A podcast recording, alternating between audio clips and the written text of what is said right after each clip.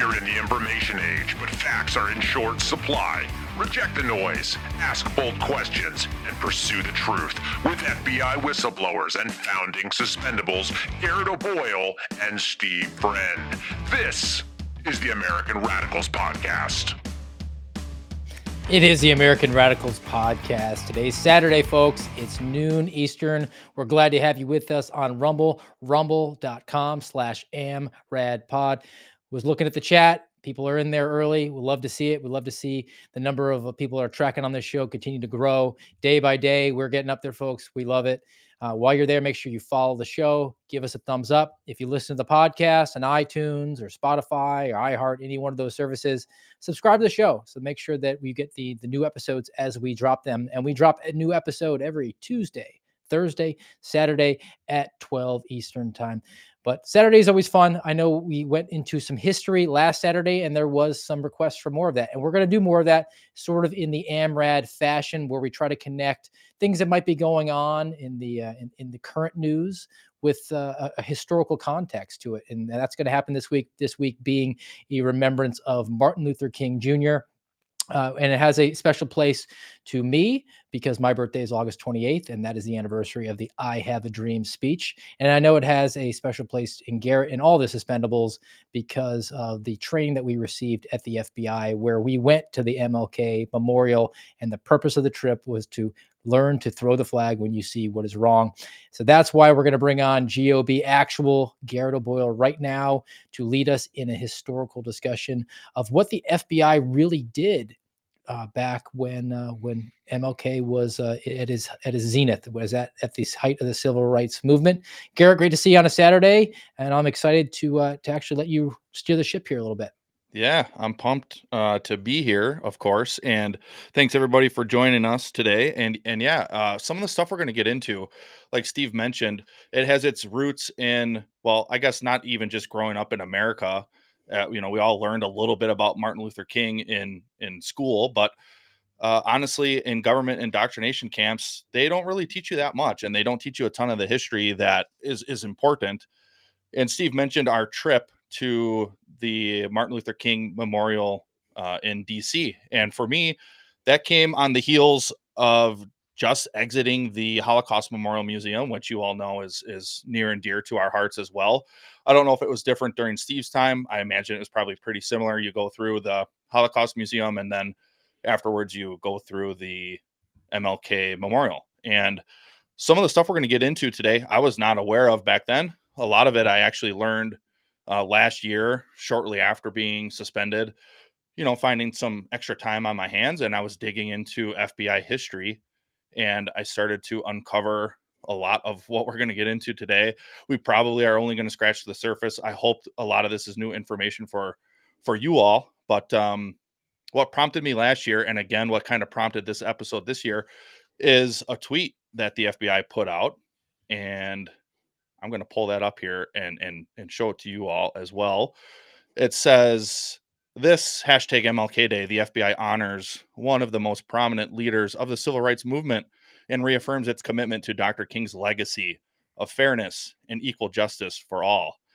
This year, in the wake of Elon taking over and having a little more control over what's happening there, they got uh, community noted. And it said the FBI engaged in surveillance of King, attempted to discredit him, and used manipulation tactics to influence him to stop organizing. King's family believed the FBI was responsible for his death. So, all of those things from the community note is true. And we're going to get into some of those as we go. But uh, Steve mentioned the I Have a Dream speech. So, we're going to start with just a little bit of that because I think it is powerful and I think it's important to American history.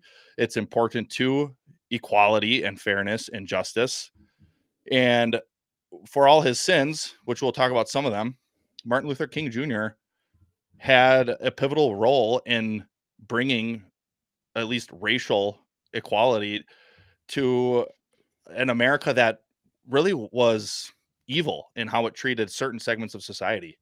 It's not okay for a country or a, a type of race or type of person to to belittle, demean, or ostracize other people because of their skin and uh, that is is solidified in Stephen Stephen my uh, biblical worldview, and it should be solidified in, er- in everybody's worldview just from a simple uh, sense of morality. But uh, before I get going off on too much of a tangent on that, let's just hear from Dr. King briefly.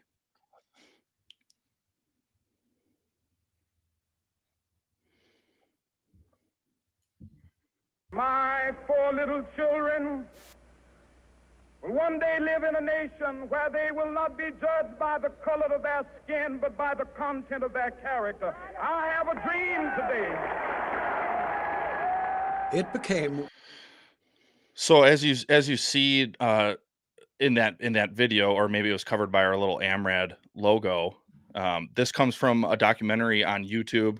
We'll be pulling a couple other clips from there as we go, but um, it it's it's it gets into Hoover's really uh, targeting of Martin Luther King, and you know this speech, as Steve mentioned, happened in the '60s. And before we get a little bit more into the history of what was happening during that time, I think it's important that we we talk about Hoover a little bit and and how he got to a point of such power and such gravitas inside of the United States government. And so things were kind of different back back when Hoover got involved in government. He got involved with the FBI before it was even known as the FBI. And he rose through the ranks pretty rapidly and uh, by the by like 1920 he already had a firm aversion to the communist threat as it was called in in America at the time and he continued to rise through the ranks. Eventually, the FBI changes its name to the FBI. It was known as a couple different things prior, uh, since its inception in 1908. But uh, all along during Hoover's tenure, he had this hatred for for communists, and eventually he was able to point to Martin Luther King as a communist, or he tried to at least because of one of Martin Luther King Jr.'s uh, confidants and friends, a guy named Stanley Levison, who was tied to the Communist Party. And so, for about, I don't know, roughly 30 years of actually going on 40 years of Edgar, J. Edgar Hoover's tenure inside the FBI, he was heavily focused on on communism. And he played a hand because of his high position. He wasn't quite the director of the FBI yet, but in in 1920 there was an event called the Palmer Raids, or mm-hmm. you might have heard of it called the Red Raids, and um, it was uh, it it was uh, basically hunting down communists all across the country, and eventually, one in ten of those communists were deported, and oftentimes it was basically without legal justification, but the way the laws were back then, the government and the FBI, they were like, oh, whatever. Uh, even though we don't really have much to hold these people on, we arrested them in this roundup of communists or people we think are communists, and so we're just going to deport them. And so they did. Um, I, th- I, think it's also this is something that uh, we're actually going to have him as a guest next Saturday. J. Michael Waller, who just published a book called uh, Big Intel, he discussed that basically J. Edgar Hoover when he was initially in charge of the Bureau of Investigations before it became the Federal Bureau of Investigations, he always saw himself as an intel guy. He was doing counterintelligence and and he was a communist hunter. He wanted to to infiltrate how he could. And he wasn't really a lawman, didn't see himself as a lawman, and then just but because of the growth, the natural outgrowth of the FBI, and when they got a little bit more power given to them, when Congress passed some some laws, they had some teeth to them, and then they had the gun, actual the the, the authority of the gun, the ability to take someone's freedom away, uh, and actually do that as opposed to just maybe deport them if they were a, an, an illegal alien. Um, with with sentiments for for communism in Eastern Europe, then they would just deport them. But when there was the actual ability to uh, to per- incarcerate someone, that's when later on that J. Edgar Hoover became known as this America's lawman. But at his core, in his heart of hearts, he was always a, a counterintelligence guy. Yep, and uh, Steve's Steve's right about that. And to kind of further bolster that point, I'll show you guys this book here. It's called Enemies: A History of the FBI by a guy named Tim Weiner. He wrote a similar book about the CIA. Uh, this book was published in 2012, so it's a little bit out of date, but he does go through the history of the FBI basically from its inception to post 9/11, and it's worth your time. It's worth it's worth the read. Uh, maybe eventually we'll do a deep a deeper dive in just this book or maybe uh, steve's follow-on best-selling book will be kind of an updated version of of enemies uh, because we certainly are in a, a new era where it, it, it, does need to be updated and another deep dive into things that have happened uh, since 2012 or other things that have been discovered uh, need to be unearthed even more i hope you did not just speak into existence the fact that now i have to sit down and write a book but now at least I have some uh, some references. I can actually uh, call you up and say, "Hey, Garret, give me a chapter," and maybe maybe put it all together. Uh, yeah. Before you go into actually the, the, the historical context of it, I I'm curious about your thoughts. You mentioned go to the training. Uh, this is something that we've cited repeatedly. Uh, the Holocaust training is fantastic. I thought that that was really well done. I wished it was longer because the, obviously just the Holocaust Memorial Museum is you could be there for days, but we were there for, for about sure like five, six hours. Yeah. And then I felt like later in the day was when we went to the MLK Memorial, and it was sort of just like an also run thing. We were there for like an hour. They they said go pick a quote that's up on the wall and say why it's important to you. And I mean, there's like half a dozen quotes, and there was 50 people. So I mean, it's just repeat after repeat. So it, to me, it was almost uh, it was perfect FBI. So the allegation because the, the Holocaust is in Europe, but the persecution of of African Americans is an American experience. It's in our history. And obviously MLK in the 60s pushing back on that that's within our own history books. So that's a scar on us and the the perfect FBI response whenever they there is malfeasance on their part is we just have to have training. We could say we, we trained everyone. And the training is read uh, an article about Emmett Till read letters from a Birmingham jail, and then go to the MLK Memorial for 60 minutes, and voila, you're good. You're you're eh, you're administratively pure. I mean, it's no different than saying, "Well, you can't call me a racist. I have a black friend." Right, and uh, that's funny because you went through. When did you go through Quantico? Like 2013? A Fort class 14 too. Yeah, so by the time I went through in 2018, it had not changed at all. It, it was the same, uh, kind of a bookend on, on the day. Like, hey, the bus is pulling to the front where they dropped you off, and for me, like coming out of the, of the Holocaust Memorial Museum, you know, I was kind of spent, like because I took it seriously because I thought it was a serious thing. I think the Holocaust is a very serious thing, and I'm grateful that we have a museum to it in this country. If any, if you ever go to Washington D.C., it's probably my only must. Like you must go to that museum and you must take it seriously. And yeah, we only had a few hours in there. I didn't want to leave as as as taxing as it was. Um I I didn't I didn't want to leave. I wanted more to to really solidify like our role as law enforcers to not go down this path, to do everything we can to avoid human nature. Human nature is wicked and vile, man. And I was reminded of that uh, when I was stuck in Chicago last week or whenever that was with the snow and everything, just how people were just to try to get on a plane. And it's like, no wonder the Holocaust happened. You people, you're wicked and, and vile. Like you're, you're, you're going to do what you're told because self comes first. And you're going to do what you want because self comes first. And that was all very clear with Hoover. That was all very clear with the FBI back then and I think it's very clear today as well.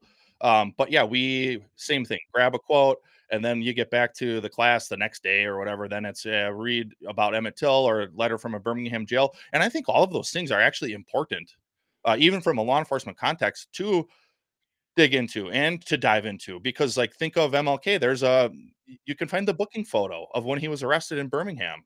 Like he he was doing he he was doing what he should have been doing as a minister, as a pastor in this country, saying, "Hey, our government is going against God." And so eh, my role is to intervene here. It's it's the doctrine of the lesser magistrate, which we've touched on before, um, where you interpose on behalf of people who are being wronged. And when a government is going against God's ordained dictates about how to treat other humans, then yeah, you you should intervene. And he engaged in in um in peaceful protest and was arrested for it because it was illegal.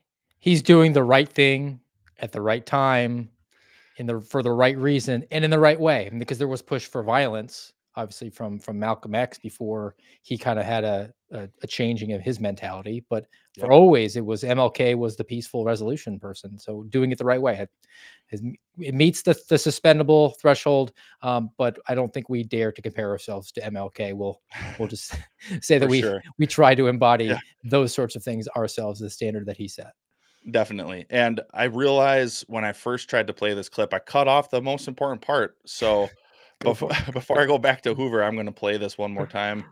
And uh it's it's just a little touch from from Hoover's not from Hoover, from from from MLK's um I have a dream speech.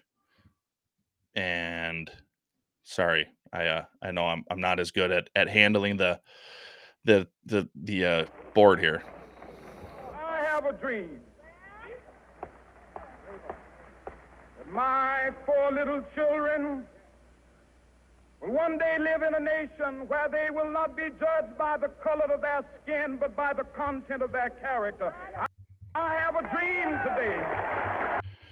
And you know that whole speech, it's worth revisiting and, and listening to because it, it is powerful, man. And when when I hear him say, "I have a dream today that my children, my four children," you know, and I think of my daughters, man. I think of your sons, and maybe it's not a civil rights movement regarding race like it was for for Martin Luther King and people of that day, but a lot of the same really just sinful human nature i think is at play and it it, it makes me kind of sad for my kids to to think about like the future that they're going to grow up in and and the america they're going to have but at the same time it's encouraging because there are people who do speak out and speak up and and stand up for what's right you know like you said maybe not on the level of mlk certainly not us.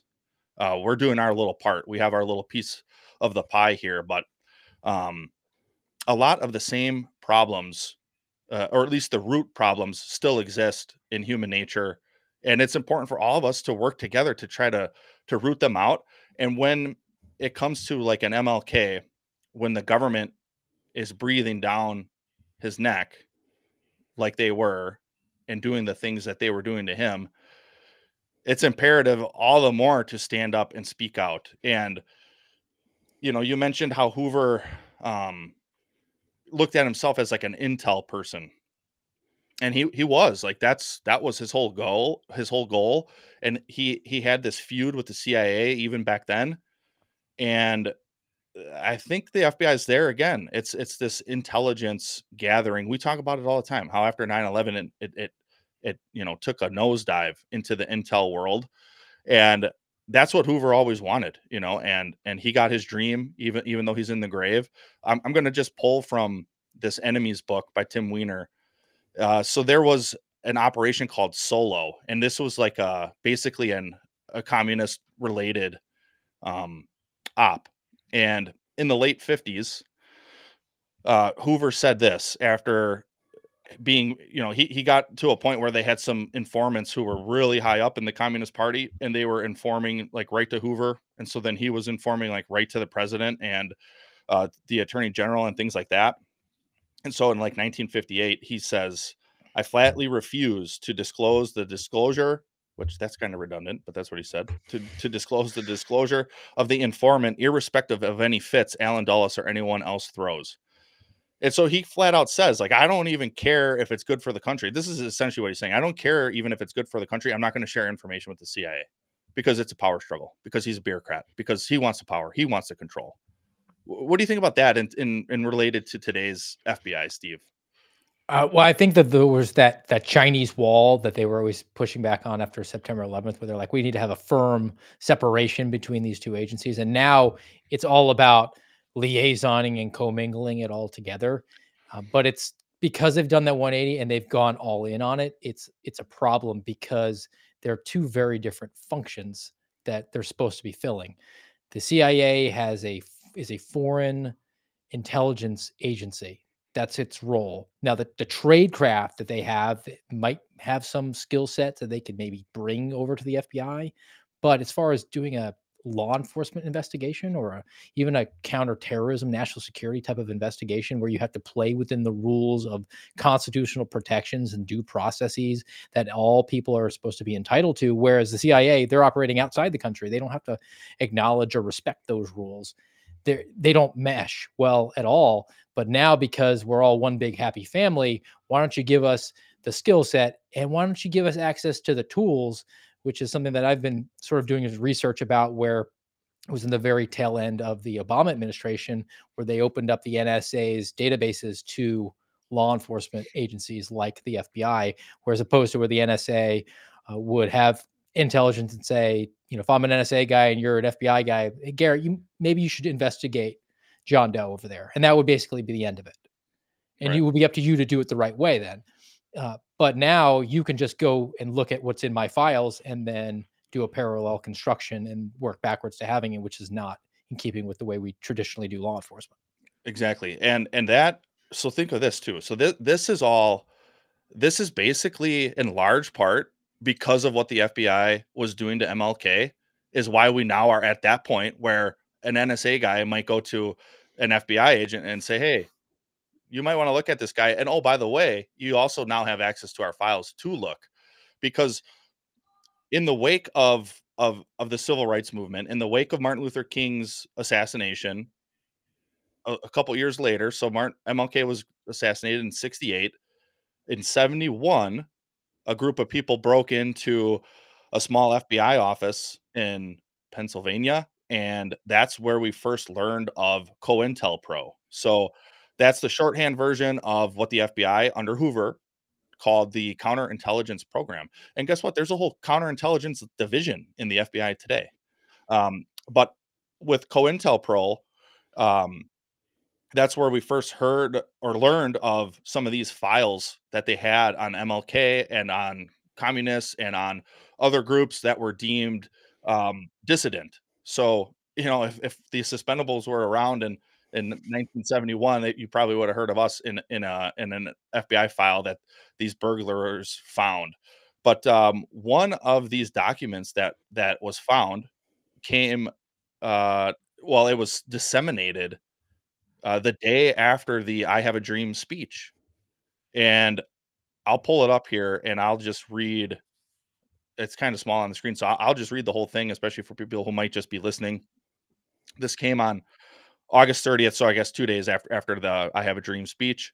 It came from Mr. W.C. Sullivan, who was the number two in command uh, under Hoover of the FBI at the time.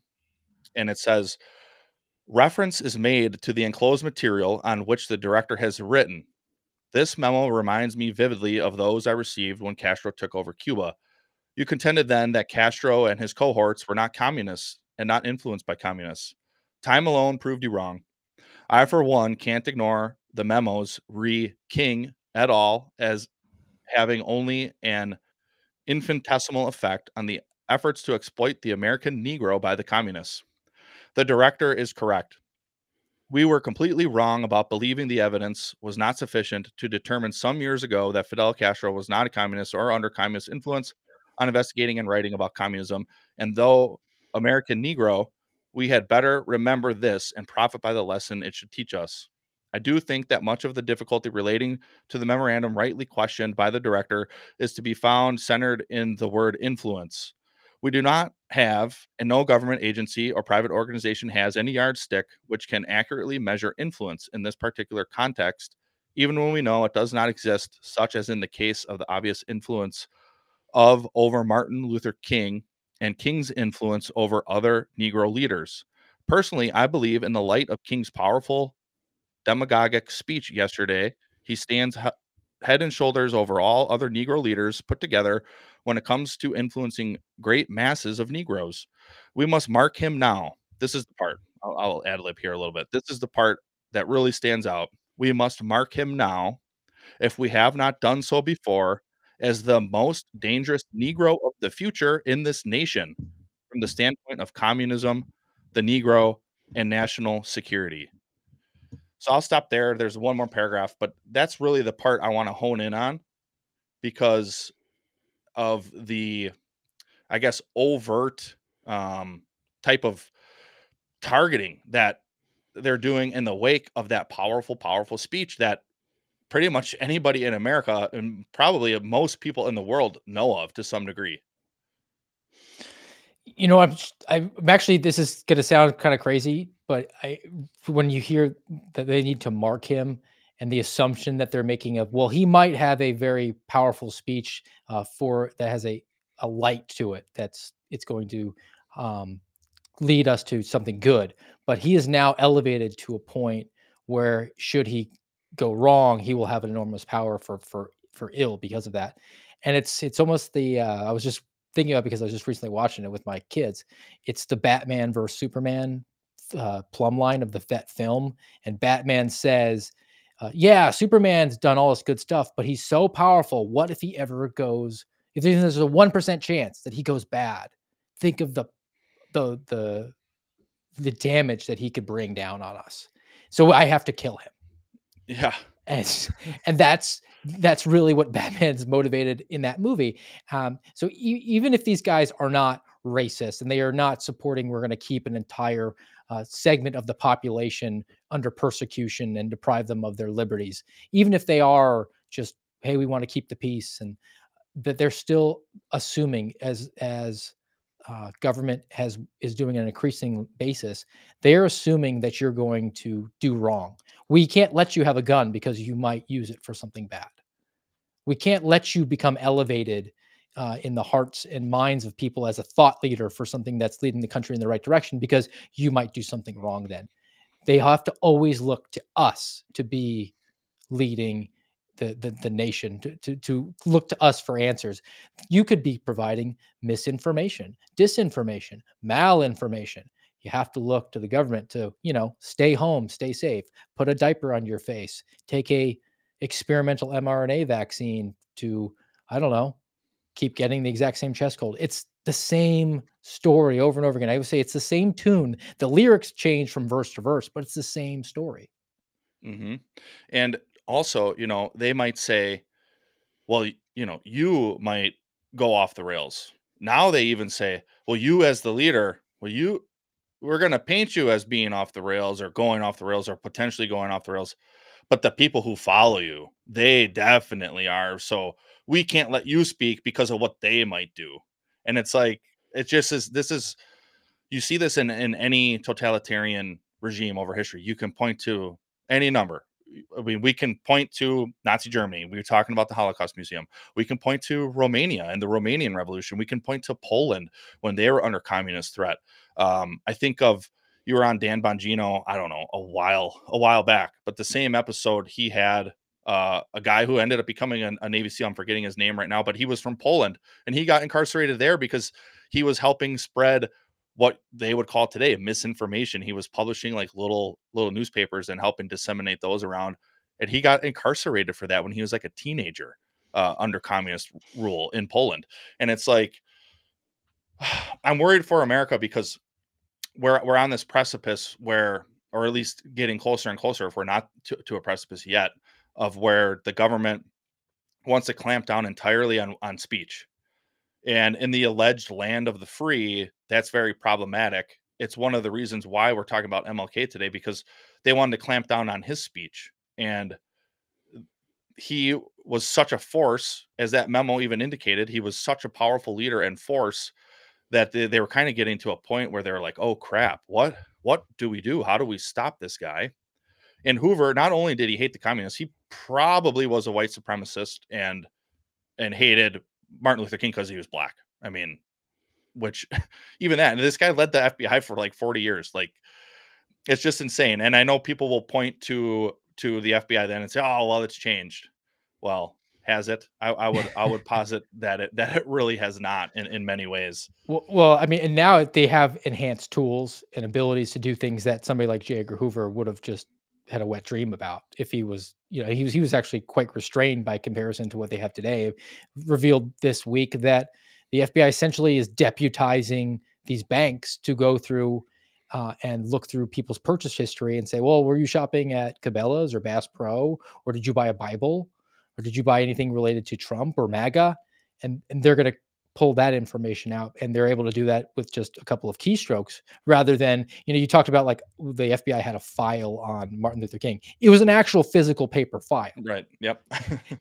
Like that's but we say files now and it's just move the the mouse and and click up and you have a infinitely more uh, uh, information at your fingertips and you can pull it up so quickly. I mean hoover was able to uh, to make himself really uh, useful in, in, the origin to become director of the ultimately the FBI because he knew how to use information physically to actually go to the Library of Congress and he understood the the, the very rudimentary databases of the day, which were actual physical files, and he could do that faster than anybody else. And that was sort of his uh, he was a savant at that, and that was really what got him to elevate uh, amongst other things. Yeah, yeah, for sure. And and even think think of like that memo I read from that memo was disseminated across the bu but guess how it went out? You know, like telegraph and snail mail. Like it, it wasn't just, hey, let me hit you up on the internal instant messenger and tell you to look up this file or let me email it to you. Like these things are are transported and disseminated at the speed of light now. Like it's yeah, the uh the tools that the FBI has at, at their fingertips today, yeah, it would combined with the the the intelligence directive like it's it's literally hoover's wet dream coming true. And you know I, I wonder how much of his legacy played a role in the bureau grasping some of this power in the future after his after his death and you know after him no longer being uh the director.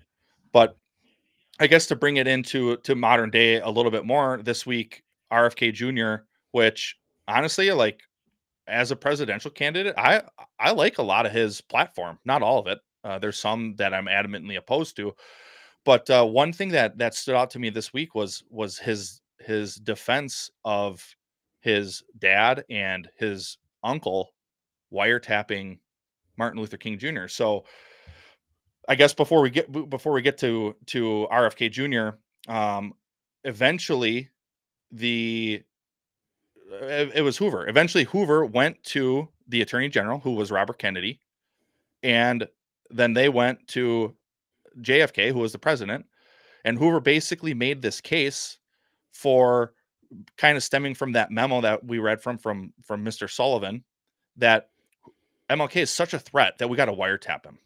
But back then, you didn't have to get a warrant for a wiretap. You just had to get the attorney general to sign off on it and Hoover did. And J or RFK Jr. Uh, defended that this week, and he said they were betting not only on the civil rights movement but their own careers, and they knew that Hoover was out to ruin King. Said Robert Kennedy Jr., referring to J. Edgar Hoover, the FBI director at the time. Then he goes on to say, quote, there was good reason for them doing that at the time because J. Edgar Hoover was out to destroy Martin Luther King and the civil rights movement and Hoover said to them that Martin Luther King's chief was a communist. My father gave permission to Hoover to wiretap them so he could prove that his suspicions about King were either right or wrong, he continued. I think politically they had to do it. And I think that's a horrible, horrible, horrible take. we need to we need to use the most invasive tool that we have as a law enforcement agency to prove you didn't do the crime. That that that's a that's what we're going to use, which is laughable by by any standards that uh, anybody has of what what actual due process entitles you to. I mean, there was a bank that was robbed down the street. Uh, I need to disprove that you did it, Garret. So let me let me listen in on your phone calls right now. And if you happen to say something that relates to another crime, then well, I'll just have to spin something up off of that. Especially now where you have, I'm going to spin an intelligence investigation off of it, where I don't even have to respect the the, the regular processes and uh, and rules of law that we have for a criminal investigation. And that this this is that kernel uh, that then that the seed that gets planted and then out of it is is the behemoth that has now grown into what we're seeing this domestic intelligence agency with guns. Yeah, for sure. And this will probably come as no surprise to anybody listening. I know it won't come as a surprise to you, Steve.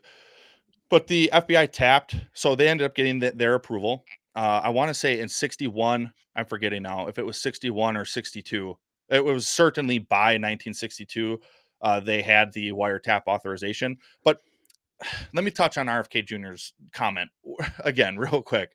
He says there was good reason for them at the time because they, like, oh, dude, it just is so crazy that he says my father gave permission to Hoover to wiretap them so he could prove that his suspicions were right or wrong. That is not how it's supposed to work in the land of the free. Like, you don't wiretap somebody's phone so you can prove well hey maybe maybe maybe he's wrong his suspicions are wrong so let's wiretap the phone and uh, and prove him wrong like it just is an absurd take um but they got the wiretap uh and this is the thing too so back then you know i mentioned you had to get the ag to sign off on it there was no judge involved like there was there was no process like you see today to, to do this type of thing and like steve mentioned it's it's the most one of the most invasive steps you can do and so I'm going to go back to uh, Enemies, uh, the, the book. It says on June 11th, 1962, the FBI's bugs picked up the baritone voice of Martin Luther King Jr. He was visiting Stanley Levison, if you re- recall. That's the guy I mentioned who the FBI said, "Oh, this guy's the commie. He's a communist uh, that's infiltrated, and it has Martin Luther King's ear." And so, because he was a communist, Martin Luther King's a communist, so we got to investigate. And so it says he was visiting Levison at his office on 39th Street in Manhattan. Their conversation got the attorney general's attention. RFK knew much more about his surveillance than he ever admitted. He personally renewed his authorization for the taps on Levison's office, and he approved Hoover's request to tap Levison's home phone. So, this is where I'm getting at. So, they got the approval to tap MLK's home phone. Now they got the approval to tap Levison's home phone. And it says where King called late at night several times a week. The FBI began gaining insights shared freely with the White House and the Justice Department into the hopes, fears, and dreams of Dr. King. The Bureau had identified an aide to Levison named Jack O'Dell as a suspected source of communist influence inside the Southern Christian Leadership, Leadership Conference. So the SCLC, that was what Martin Luther King uh, basically headed up, kind of like his organization or you know whatever you would want to call it uh where that he was kind of the figurehead of that spearheaded uh, his whole role in the civil rights movement uh, going on it says hoover cited the twin specters of levison and odell as the justification for an open-ended investigation of king's headquarters and aides in atlanta robert kennedy now agreed with hoover's surmise that levison was a red svengali swaying the reverend dr king levison influenced him their goals were identical really i suppose uh, that's a quote from from RFK uh, Senior. And then it says Hoover commanded the FBI in Atlanta and New York to open a new case. It was captioned Communist Infiltration of the Southern Christian Leadership Conference, shorthand inside the FBI as COMINFIL slash SCLC, a full scale, full field investigation of communism at the center of the civil rights movement. I'm thinking I'm they're they're opening up this open-ended investigation uh, and their their in RFK Jr.'s justification was, well, they had they could have disproven it too, and you think of having that sort of wide latitude to conduct such an invasive uh, and unconstitutional query into somebody's private privacy, um, and compare it to Crossfire Hurricane, where those guys actually had to lie on on documents that they gave to the the FISA courts, and they had to manipulate that in order to basically do the same thing to spy on a presidential campaign but they were having to lie. So at least there's a trail there, theoretically, if anybody was so inclined or energetic enough to do it, to say, well, you were responsible for lying and you were responsible for manipulating and you were guilty of contriving this fake case. Uh, and you were saying, well, we could prove or disprove whether or not a presidential candidate was colluding with a foreign government. But the fact that we have this, these breadcrumbs, at least you could theoretically have accountability. These guys just said, well, we can do it because because we can. Don't do not speak of the law to we who hold swords. Yep, exactly right. And it's I guess in a way I'm a little more uh, I don't know if perturbs the right word, but like looking back on history, it's like it's like okay, things were different. Today we have different rules, different laws regulating how to get a wiretap, how to enter into somebody's home to plant a bug or to, you know, there's all sorts of things that the FBI has at its disposal that they can still do, uh, just with different approvals or or or another layer, I guess, of bureaucracy. And you know, I saw somebody in the chat say like something like post 9-11, what does it even take? Uh, like do, do judges even deny uh, these type of things anymore or something like that and and basically the answer is no so i'll just jump ahead a little bit i guess so in the wake of COINTELPRO being discovered in 1971 by 1975 so think now martin luther king he's dead for seven eight years by this time and they start the church committee and in the wake of the church committee which i think it, it came like another two years later like their findings in their final report one of the quote unquote fixes uh, for just getting the director of the FBI to go to the AG and say, hey, we really need to wiretap this guy. Uh, and then for the AG and his brother, who's the president, to be like, well, politically, we got to do it. Uh, so just give him the authority and, you know, and then, oh, look, I'm convinced that he's a communist. So we're going to tap his friend's phone too and uh, basically bug his hotel room all the time, wherever, whenever he travels and yeah, just have open-ended surveillance on this guy just because we think he might be a communist because one of his friends is. Uh, so let's do that. Well, in the wake by association, I know, right? Like, so in the wake of all that, in the church committee and all their findings, and they, they found all sorts of other stuff. Like this is where we first learned of Operation Mockingbird. They don't mention it by name, at least in the open hearing uh, of open hearings of the church committee, because it was probably classified but it has since come out that yeah that was and even from the church committee's findings it has since come out that it was even worse than they thought but um one of the fixes was FISA, the Foreign Intelligence Surveillance Act, which we've talked about before, because after 9 11, that got enhanced even more. And so, sure, there are more rules in place. Uh, but guess what governs FISA? It's the FISC, it's the Foreign Intelligence Surveillance Court. And I think it was 2014 it was discovered that out of like 13 or 14,000 uh, FISA affidavits. So, for, for those of you listening, uh, to obtain a wiretap for someone that you believe is a foreign intelligence actor, you have to write up a FISA. It's similar to a Title III, which we've talked about a little bit before, I think, on one of the cases I had, or just in general, the process. You got to write a search warrant essentially for this, for either of these, a Title III or a FISA. And that's how you get authorization to listen to somebody's phone calls. Well, the FISC, out of like 14,000 warrants that they saw, or FISA applications, because it's not a warrant in the FISA system, it's an application. Um, it's similar. You have to, you know, put in details of your case. But out of like 14,000, they only didn't approve like 35 of them.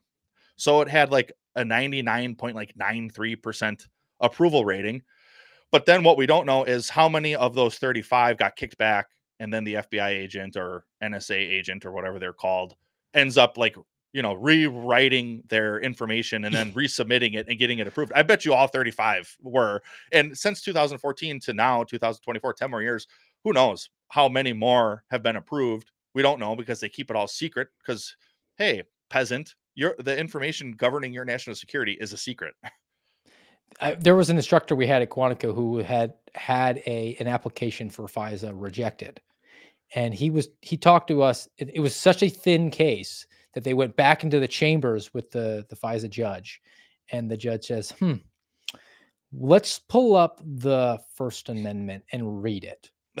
How about to that? make Thanks, sure judge. that we're being we're we're adhering by the First Amendment. I mean, we're not talking about like the the code book that is thousands of pages long and and well can we interpret the law this way or that way there's some gray area there's wiggle room are we are we going to say that walking through the capitol is the same as shredding tax documents uh maybe uh, obviously supreme court's going to rule on that soon but this this was just uh you you have a right to free speech and this u.s attorney this or somebody high up in doj had gone to the fisc with a clear violation.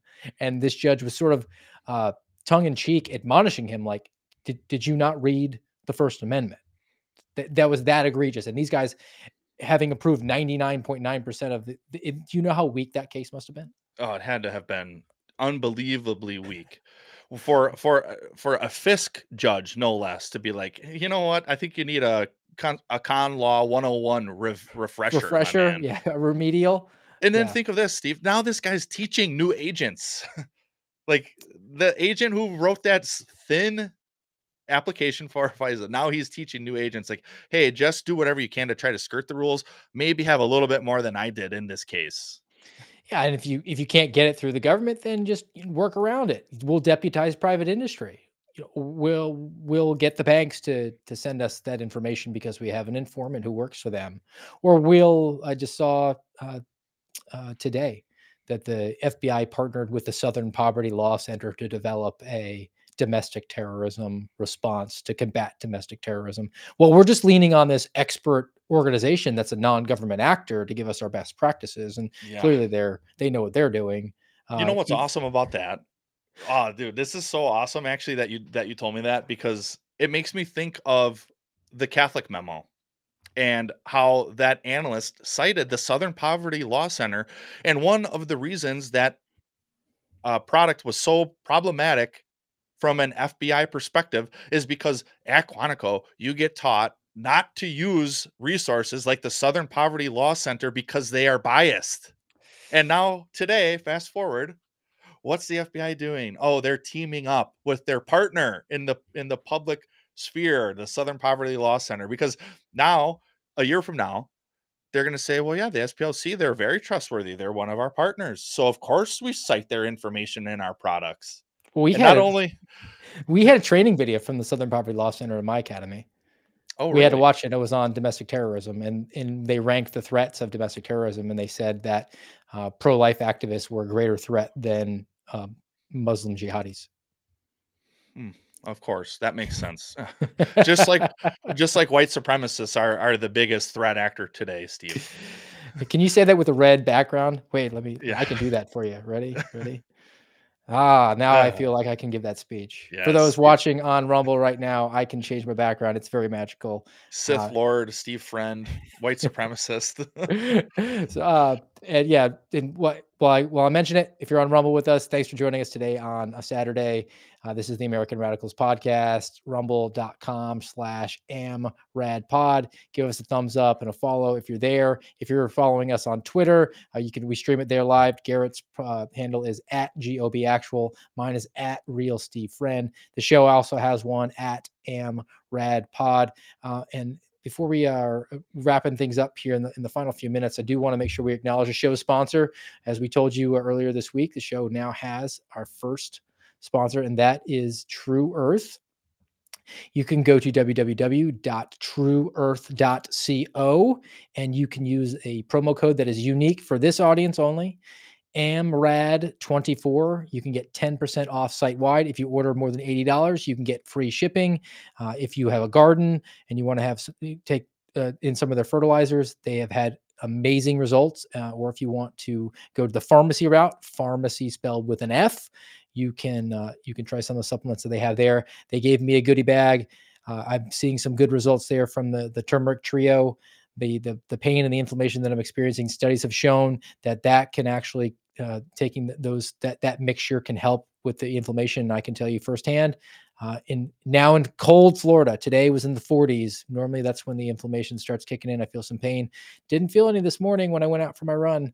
Uh, so I, I I endorse having experienced it firsthand. So you can go to trueearth.co, use the promo code AMRAD24 for 10% off. And I'll hand it back over to Garret with his history lesson on the FBI versus MLK. Back to the annals of history we go. So I know I'm jumping around a little bit, and honestly, there's so much more detail in what was done and in the interim from like the mid 50s to even early 60s when they have MLK's phone tapped.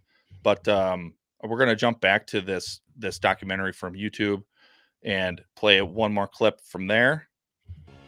William Sullivan and Edgar Hoover went through the tapes together. The bugging team was told it had unearthed enough to destroy Dr. King. Hoover ordered a full transcript to be made and a summary to be hand carried to the White House. An internal memo suggests it was shown to Walter Jenkins, the White House Chief of Staff, and the President.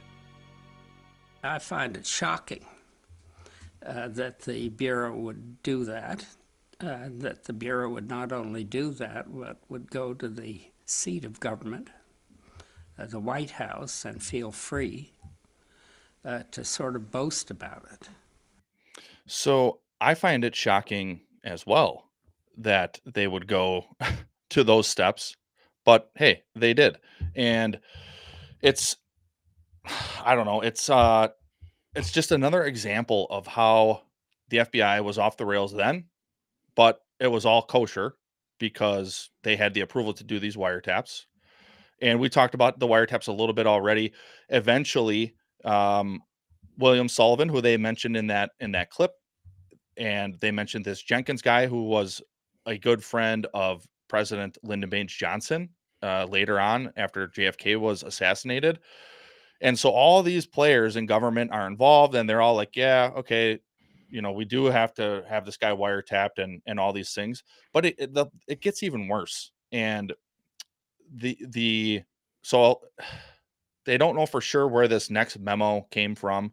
It's not even a memo. It's a it's a letter that was sent to MLK and uh, some people think it was sent by Hoover himself. Some people think it was sent by William Sullivan, the number two in command. And if it was by William Sullivan, others think that it was um, directed by Hoover to be written and sent. And so uh, basically, what had happened is Hoover, not Hoover, uh, MLK gets a package in the mail, but he got it like a month late. He was like traveling or had speaking engagements or whatever. So his his wife actually received it, and it had a bundle of some of the wiretap audio. So it had some tapes, and it, it was indicative of MLK's infidelity towards his wife, who discovered this information before he did. And it had this letter, and I'll I'll read this. I'm going to read the the whole thing. I know it's small for those of you who are watching, but um, it says, "King, in view of your low grade, abnormal personal behavior, I will not dignify your name with either a Mister or a Reverend or a Doctor." And your last name calls to mind only the type of king, such as King Henry VIII and his countless acts of adultery and immoral conduct lower than that of a beast. King, look into your heart you know you are a complete fraud and a great liability to all of us Negroes. White people in this country have enough frauds of their own, but I am sure they don't have one at this time that is anywhere near your equal. You are no clergyman and you know it. I repeat, you are a colossal fraud and an evil, vicious one at that. You could not believe in God and act as you do. Clearly, you don't believe in any personal moral principles. King, like all frauds, your end is approaching. You could have been our greatest leader, you, even at an early age, have turned out to be not a leader, but a dissolute, abnormal, moral imbecile. We will now have to depend on our older leaders like Wilkins, a man of character, and thank God we have others like him. But you are done. Your honorary degrees, your Nobel Prize, what a grim farce, and other awards will not save you. King, I repeat, you are done. No person can overcome facts, not even a fraud like yourself. Lend your sexually psychotic ear to the enclosure you will find yourself and in all your dirt, filth, evil, and moronic talk exposed on the record for all time. I repeat, no person can argue successfully against facts. You are finished. You will find on the record for all time your filthy, dirty, evil companions, male and females, giving expression with you to your hideous ab- abnormalities, and some of them to pretend to be ministers of the gospel. Satan could not do more. What incredible evilness! It is all there on the record your sexual orgies, Listen to yourself, you filthy, abnormal animal. You are on the record. You have been on the record. All your adulterous acts, your sexual orgies extending far into the past. This one is but a tiny sample. You will understand this, yes, from your various evil playmates on the East Coast to and others on the West Coast and outside the country. You are on the record. King, you are done. The American public, the church organizations that have been helping, Protestant, Catholic, and Jews will know you for what you are an evil, abnormal beast. So will others who have backed you. You are done. King, there is only one thing left for you to do. You know what it is. You have just 34 days in which to do. This exact number has been selected for a specific reason. It has definite practical significance. You are done. There is but one way out for you. You better take it before your filthy, abnormal, fraudulent self is bared to the nation. So that's a long letter, basically just decrying everything about MLK. And it, it tries to play itself off as a a black person in the country contacting him saying, you know, basically alluding to somehow they got audio of him. But uh, Dr. King saw right through it and he's like, oh, this is the FBI. Uh, and he was convinced that it was them trying to com- convince him to commit suicide. He wouldn't take the bait. Um, and I don't think the FBI released the tapes at the time. Eventually, we learned about them later. And even this letter, it was the FBI was they wouldn't fess up to it being them, but it was eventually discovered uh, by a lady who was who was working. I forget her name. She wrote a book about MLK. She she was working on the book. She got access to the National Archives and going through the archives, she found this letter in Hoover's personal effects. So it's like, okay, well, obvi- obviously this came from Hoover or Hoover's hand or from the FBI. Uh, but for years and years and years, the FBI were like, no, that wasn't us. I, I think that we would have benefited as new agent trainees at Quantico having given given that letter to read in training as a reminder that what can happen if the FBI goes off the rails, uh, rather than what they they gave us the little hour long field trip to the memorial in Washington, which was you know obviously appropriate, but at the same time, I, I think that that that should have been required reading for all trainees when they're trying to. The, the implication of the trip to the Martin Luther King Memorial is that the FBI, in some way, we can't really tell you, had some sort of misdeeds involved with with the Reverend King, um, but that letter was never presented to us, and there's no reason why that can't be put out uh, in school books. Well, why not? Well, why why can't that ever come to light? You shouldn't have to do a deep internet dive uh, because that that that's not coming up on a Google search as your first option for the most part. Nope. Yeah, you got to go digging for that, you know, and and you're not going to find these things out unless you keep digging and peeling back the layers of the onion. And it's like okay, yeah, you're gonna you're gonna learn in school about his "I Had a Dream" speech and how he was this great uh, beacon of civil rights, and you're gonna learn that the the United States created a memorial for him in Washington D.C. You're not gonna learn all this evil, wicked, dirty, unrighteous, unjust behavior and actions by our own government. And I know people say, "Oh, that was the past. They're they're not doing that anymore." Take a look, man. They they've been doing it all along.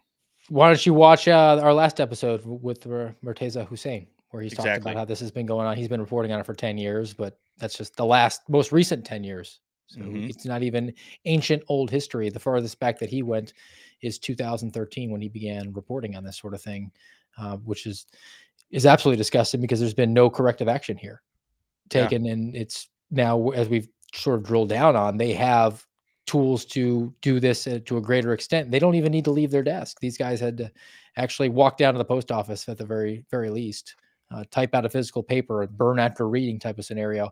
Now they just sit, can sit in a cube and uh, poke someone in some sort of Reddit chat room or 4chan and and see if they can, can go after you. And and who knows what's been going on. I am fairly confident this sort of stuff happens regularly. Yeah, me too. I mean, yeah, like you know, you mentioned our last episode with Murtaza, like it has been happening since post 9-11 i'm sure as we do more of these history lessons we'll get into other examples before 9-11 in between mlk and 9-11 and even earlier uh, and since. Um, you know i would be remiss if if if i left out a, a, a scripture reference and you know what i'll just let mlk do it himself.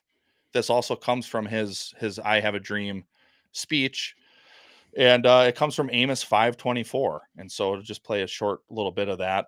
Oh, we are not satisfied, and we will not be satisfied until justice rolls down like waters and righteousness like a mighty stream. And from Isaiah 40. I have a dream that one day every valley shall be exalted. And Every hill and mountain shall be made low, the rough places will be made plain, and the crooked places will be made straight.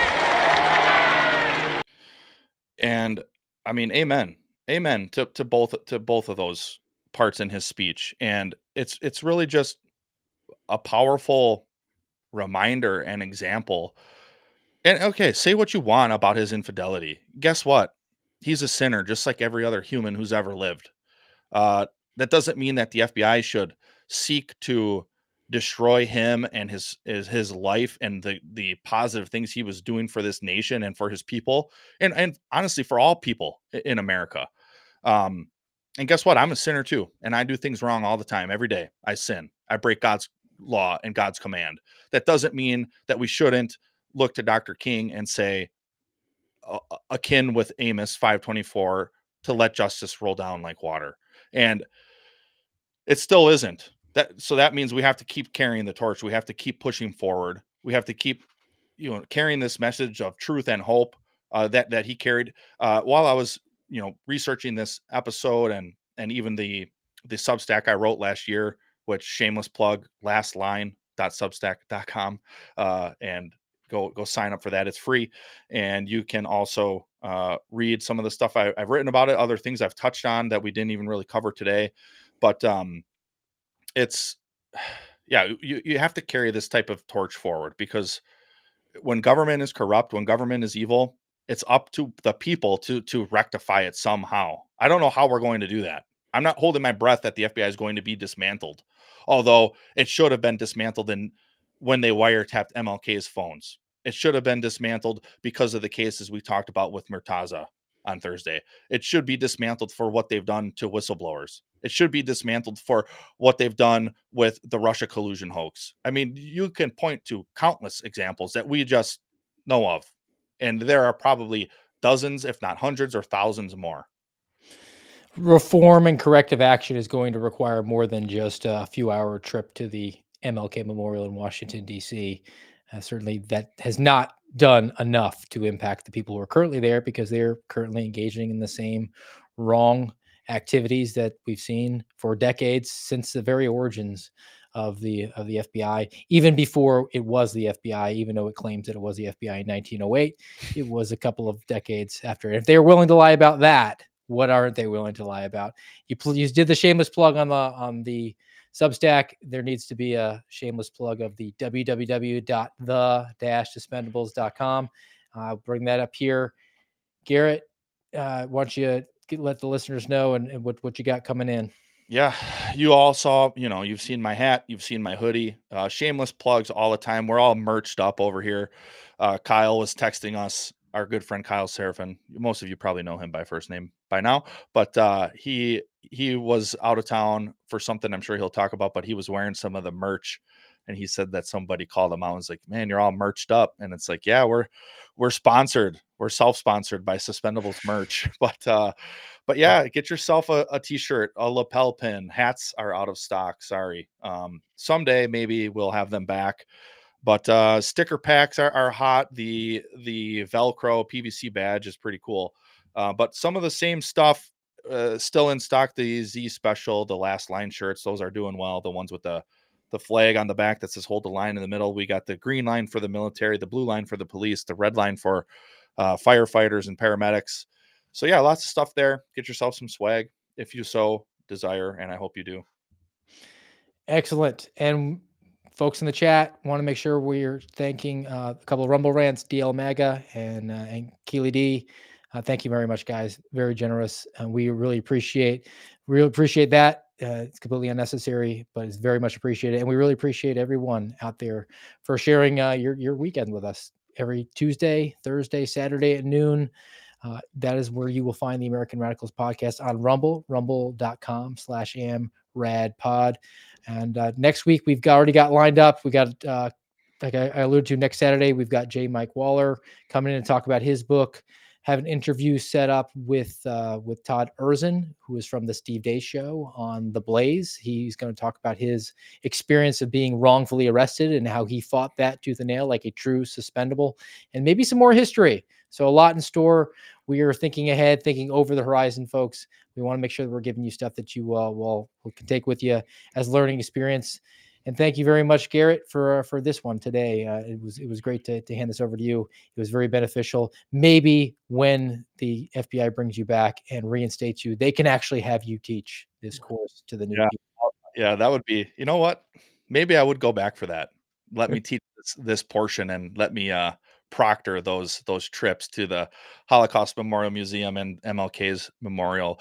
Uh, you know, I I didn't even get to his assassination. Uh, there is more trickery and uh, tomfoolery afoot with the FBI in that regard. Maybe we'll cover down on that next year at this time. Part two, definitely, and we have to look for the anniversary of it. This was uh, all about uh, MLK's his impact, which is the the "I Have a Dream" speech is the most iconic portion of it. So, Thanks, folks. We will see you next week. Enjoy your weekend.